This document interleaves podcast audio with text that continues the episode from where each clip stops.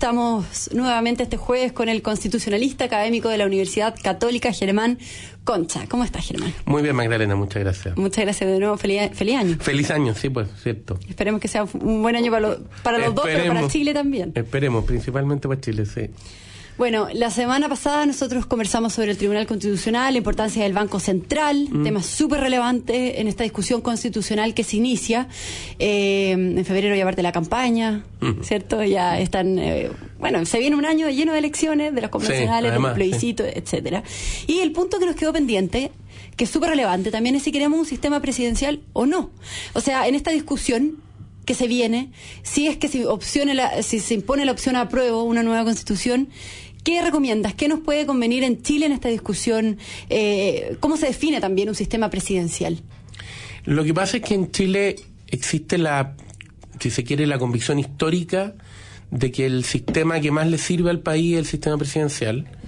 Hay como una asociación de que las mejores épocas de Chile están asociadas a presidencialismo fuerte, eh, los decenios de la constitución del 33, eh, y una discusión que lleva a que la Constitución de 1980, a partir de experiencias de la del 25 y a partir incluso de comentarios de algunos presidentes de la del 25, diga la solución para tener un país que funciona bien y también para frenar el populismo es un presidente fuerte. Y por lo tanto la Constitución del 80 es un esfuerzo en tener un presidente fuerte. Eh, hoy día tú ves que hay eh, gente que está sosteniendo que habría que hacerle o algunos ajustes a ese presidente fuerte o derechamente estudiar alternativas distintas, que es cambiar de régimen, digamos. Eh, frente a lo cual Chile no tiene mayor historia, eh, porque se suele hablar del parlamentarismo, eh, que Chile habría tenido parlamentarismo entre 1891 y 1924, y la verdad es que no es un régimen parlamentario porque no tenía las características propias de un régimen parlamentario. Entonces, no es que de verdad nosotros hayamos probado parlamentarismo. O sea, nuestra historia en el fondo... Es un presidencialismo mejor o peor hecho. Y mejor o peor administrado. Ah, pero no... Ahora, tiene, un tiene crítica el presidencialismo, tiene problemas también. Yo quiero preguntarte en ese sentido cuáles son estas críticas, pero también los beneficios, las cosas positivas que tiene un eh, Estado de régimen presidencialista. Lo que pasa es que la gran, el gran beneficio, el presidencialismo lo inventado en, Estados Unidos, el gran beneficio es esta idea de que tú tienes un gobierno central, o sea, un gobierno único, este presidente fuerte, eh, que tiene capacidad para hacer cosas y que responde frente al país porque al ser la figura líder clara, el país tiene la capacidad de decir, ah, esa es la persona a la que yo tengo que exigirle, esa es la persona eh, con la cual yo me tengo que entender políticamente, por eso el presidente es elegido por votación directa, para que tenga un respaldo popular importante. Esa es la lógica del presidencialismo. Eh, en algún momento se ha dicho, y los propios americanos lo dijeron, que el presidente era como un rey elegido. Eh, esta idea de que tenía las atribuciones de un rey antiguo, pero en vez de ser por herencia era elegido y era temporal. El, el, el problema que se le suele criticar al presidencialismo es que es rígido, en el sentido de que tú eliges a una persona en un momento determinado y estás obligado a estar con esa persona todo el tiempo que dure el periodo, independientemente de si te siga yendo bien, mal o más o menos. Cosa que el parlamentarismo no hace. El parlamentarismo tiene un mecanismo interno que permite cambiar eso con una cierta facilidad. ¿Qué soluciones se le han buscado a esto? Uno, los periodos cortos. Periodos presidenciales de ¿Qué es un periodo corto? ¿Cuánto? ¿Cuántos es? Cuatro, por ejemplo. Lo que tenemos acá en Chile. Lo que tenemos en Chile ahora. Nosotros hemos tenido en Chile casi todas las posibilidades. Hemos tenido cinco, seis, mm. ocho, cuatro. Con y sin reelección también. con y sin reelección. Eh, ahí hay varias cosas. El, el corto tiene que ver con esta idea de permitir que se pueda cambiar al presidente en un periodo razonable, que tú no quedes mucho tiempo desconectado entre cómo se mueve la opinión política del país y la persona que está a cargo. La no reelección inmediata tiene que ver con la preocupación de que el presidente intervenga a favor de sí mismo, o sea, use su cargo en el fondo para hacer la campaña de reelección. Em, Estados Unidos tiene la posibilidad de tener reelección inmediata, solo una vez, eh, pero el ejemplo de Estados Unidos es distinto porque no hay que olvidarse que Estados Unidos es un régimen federal. Entonces cada uno de los 50 estados tiene un gobernador elegido autónomamente que no depende del presidente de la República y por lo tanto la capacidad del presidente de la República de darle órdenes a los gobernadores locales para que le ayuden en la campaña es muy baja, es muy posible que tenga incluso mayoría de gobernadores en contra. Entonces no es, no es una capacidad de influir tan grande como la que tendría un presidente en un Estado centralizado. Por eso en general eh, Chile nunca no le ha tenido gran cercanía a la, a la reelección inmediata, salvo en los decenios, esto es curioso, pero los tres mejores periodos de la Constitución del 33, Prieto Bulnes Montt, son con reelección inmediata. Lo pasa que el año ¿Y podríamos volver ahora en esta discusión a un, sistema con reelección inmediata? difícil. Eh, eso se eliminó en Chile en 1831 y la idea fue precisamente no queremos que el presidente intervenga. Hay un susto, una preocupación, porque en un país centralizado, sin, sin autoridades locales fuertes, sin gobernadores locales fuertes, autónomos, eh, la capacidad del presidente de influir puede ser muy grande, digamos. Ahora, los partidarios de la reelección dicen que a su vez tiene otra cosa que es que... ¿De la reelección inmediata? Claro, que obliga al presidente a hacer campaña respecto de sí mismo. No puede hacer campaña respecto a un tercero. Y por lo tanto se convierte en un juicio sobre sí mismo. Algo raro también. Raro, pero que, pero que tiene una lógica. Ahora, lo que tú puedes tomar partido por alguno o, algún candidato o por otro candidato. Exactamente. Ahora, lo, parcial en ese sentido. Lo que tú puedes hacer también, si quieres flexibilizar un poco, que una cosa que Chile tenía y eliminó, es tener una elección parlamentaria a la mitad del periodo presidencial. Esas son las famosas midterms en Estados de los americanos y que nosotros teníamos. Si el, diseño nuestro, eh, el diseño nuestro incluía una elección de este tipo eh, la constitución del 80 en su diseño original, el presidente duraba ocho años, los senadores ocho y los diputados cuatro. Por lo tanto, tú renovabas la Cámara de Diputados a la mitad del periodo. Cuando se acortó el periodo presidencial primero a cuatro y después a seis, eh, se dejó a los diputados en cuatro, con lo cual igual tenías una elección entre medio. En algunos casos te tocaba en los dos primeros años, en el año dos, y en el otro caso te tocaba en el año 4, dependía de cómo se iba alterando la secuencia numérica, digamos. Eh, el problema se produce cuando se reduce el periodo presidencial a cuatro años y se deja el periodo de los, de los diputados en cuatro. Pues entonces tú generas una situación que es compleja. Porque el presidente entra y sale con, el, mismo, Congreso. Con el mismo Congreso, claro. Y eso es una complicación porque eso genera un incentivo muy, muy raro, porque es un incentivo a la rigidez porque ambas partes saben que no pueden hacer nada para cambiar el interlocutor. Cuando yo tengo una elección al medio de mi periodo, eh, si yo soy el presidente de la República y entro con minoría, por ejemplo, yo puedo hacer ciertas cosas para tratar de convencer al país de que al medio, en la elección parlamentaria, me cambie el Congreso para poder hacer cosas, para poder aprobar leyes, etcétera.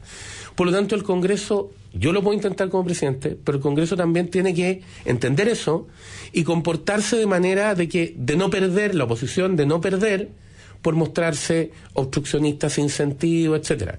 Y a la inversa. ¿Eso es lo que pasa en Chile?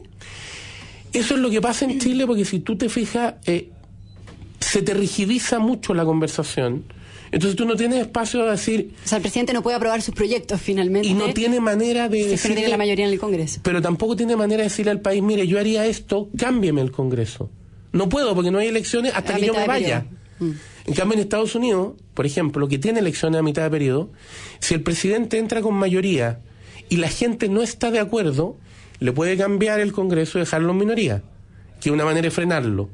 a la inversa, si el presidente entra con minoría y la gente cree que el Congreso lo está haciendo mal, porque está obstruyendo innecesariamente, puede cambiar el Congreso y darle mayoría al presidente. Y eso te hace de válvula, en el fondo, te ajusta un poco este sistema. Nosotros al no tener elección en tiempo intermedio, al, al, dejar esta foto rígida, hacemos que la conversación entre los dos poderes sea muy rígida también. Porque no hay ninguna razón, porque los dos entramos juntos y nos vamos juntos. Entonces... Mm no, no está nuestra es como una pelea de poderes en absolutamente y no hay y no hay posibilidad de que el votante cambie eso entre medio. Lo que también afecta porque ayuda a esta sensación que varios expertos están planteando que la gente siente que el voto no sirve para nada. Ya yo quedo con esto bloqueado por cuatro años y no tengo nada que hacer al medio.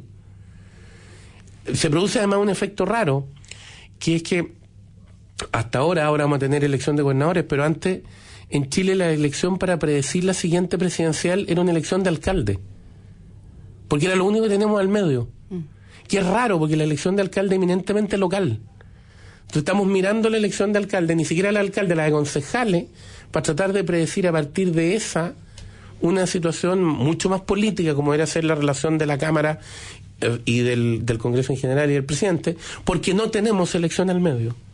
¿Y esto es un fenómeno raro? ¿Esto de que en Chile no tengamos eh, elecciones a mitad de periodo en el fondo? ¿Qué es lo que nos dice la experiencia de otros países? La mayoría tiene, nosotros teníamos, esto no es... Eh, esto se elimina por, al acotar el... Al acortarlo a cuatro, y no acortar el de diputados, porque lo que tendrías que haber hecho es o cambiar el... O, si, si estabas en seis y los diputados duraban cuatro, se te producía el efecto. Si ibas a bajar el presidente a cuatro lo que podrías haber hecho en los Estados Unidos, los diputados a dos.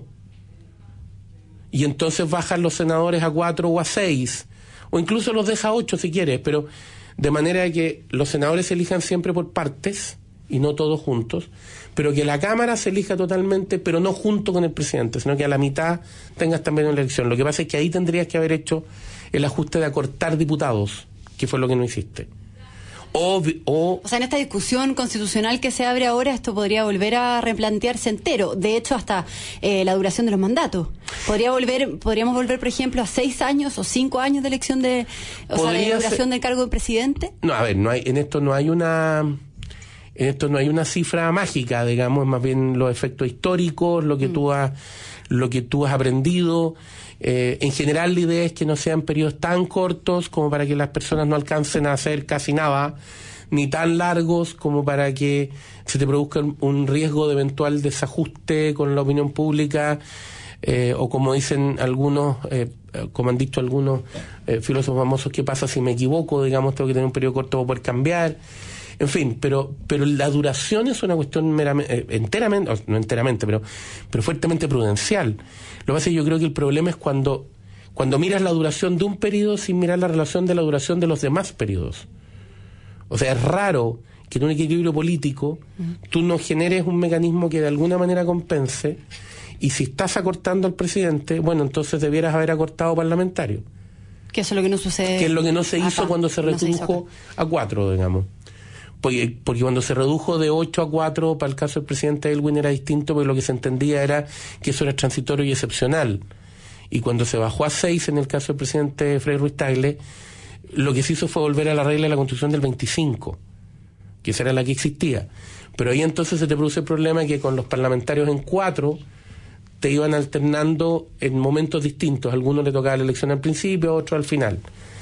Eh, ahí también lo que se podría haber hecho es dejar a los diputados en 3 por ejemplo, que habría sido más a la mitad, o sea, ir, ir pensando en mitades. De o sea, esta discusión se puede volver a abrir ahora. Absolutamente. Ahora, o sea, en Chile tenemos un presidente elegido por cuatro años, ¿cierto? Sin posibilidad de reelección inmediata, que es lo que ya hablamos.